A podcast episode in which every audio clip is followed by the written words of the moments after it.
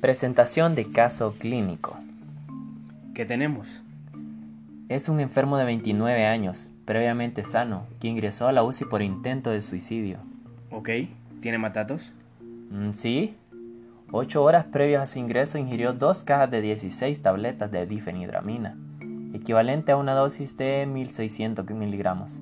Según dijeron los paramédicos, eso es. ¿Cuáles son sus signos vitales? A su ingreso los datos fueron, déjeme buscarlos. Una frecuencia cardíaca de 120 por minuto, una temperatura de 39 grados Celsius, presión arterial de 155 sobre 90, una saturación de oxígeno al 95% con máscara facial con FIO2 a 40%. Gracias. Haremos una exploración física.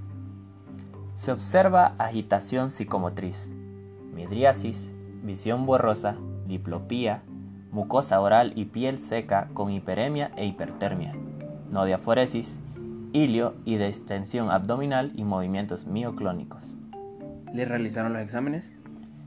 Sí, doctor. Los niveles de benzodiazepinas, alcohol, anfetaminas y cocaína fueron negativos. Muéstreme los exámenes, por favor. Sí, enseguida. Se muestra una hemoglobina 14.9. Leucocitosis 46 por 106 sobre microlito.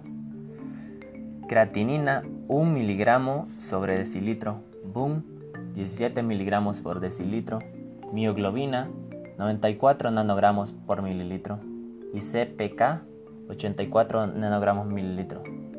También DHL 80 unidades por litro una gasometría con pH de 7.42, PCO2 30 milímetros de mercurio, PO2 92 milímetros de mercurio, lactato 3.6 milimoles por litro. Le realizaron el electrocardiograma, ¿verdad? Mm, sí. Me lo da, por favor.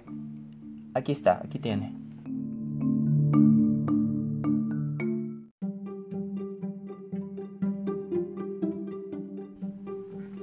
Se observa taquicardia sinusal, hay que realizar un lavado gástrico con soluciones parenterales, sedación con dexmedetomidina y antagonismo de los efectos anticolinérgicos con neostigmina inicial de 2 miligramos y posteriormente 12 miligramos en infusión para 6 horas. Con esto, los síntomas remitieron.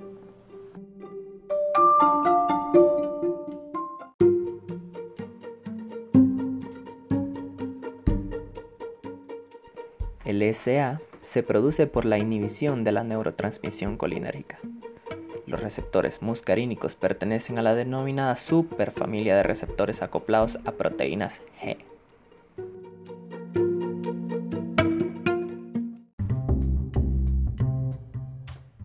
El diagnóstico se realiza con la sospecha clínica, el antecedente a exposición reciente a medicamentos anticolinérgicos la exclusión de otras condiciones que puedan mimetizar la sintomatología y una respuesta positiva al tratamiento con fisostigmina.